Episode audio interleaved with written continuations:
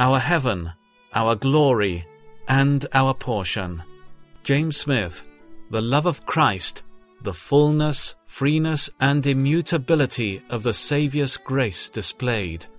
I desire to depart and be with Christ, which is better by far. Philippians 1:23.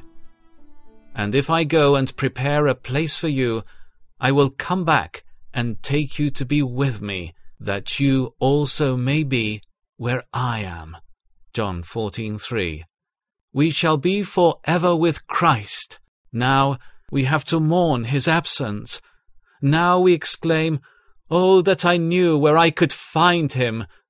But he has provided something better for us, even to dwell for ever in his presence, which will constitute our heaven, our glory, and our portion. Oh, with what rapture shall we fix and feast our eyes upon him, and how will the thought that we are to be for ever with him thrill through our souls and open ten thousand gushing streams of unutterable delight and joy. And with what joy shall we hear him say, Come, you who are blessed of my Father. The presence of Jesus will dissipate all gloom, disperse all slavish fears, chase away all darkness, free from all pain, deliver from all sorrow, preserve from all sickness, raise up above all temptations, and fill us with unspeakable glorious joy.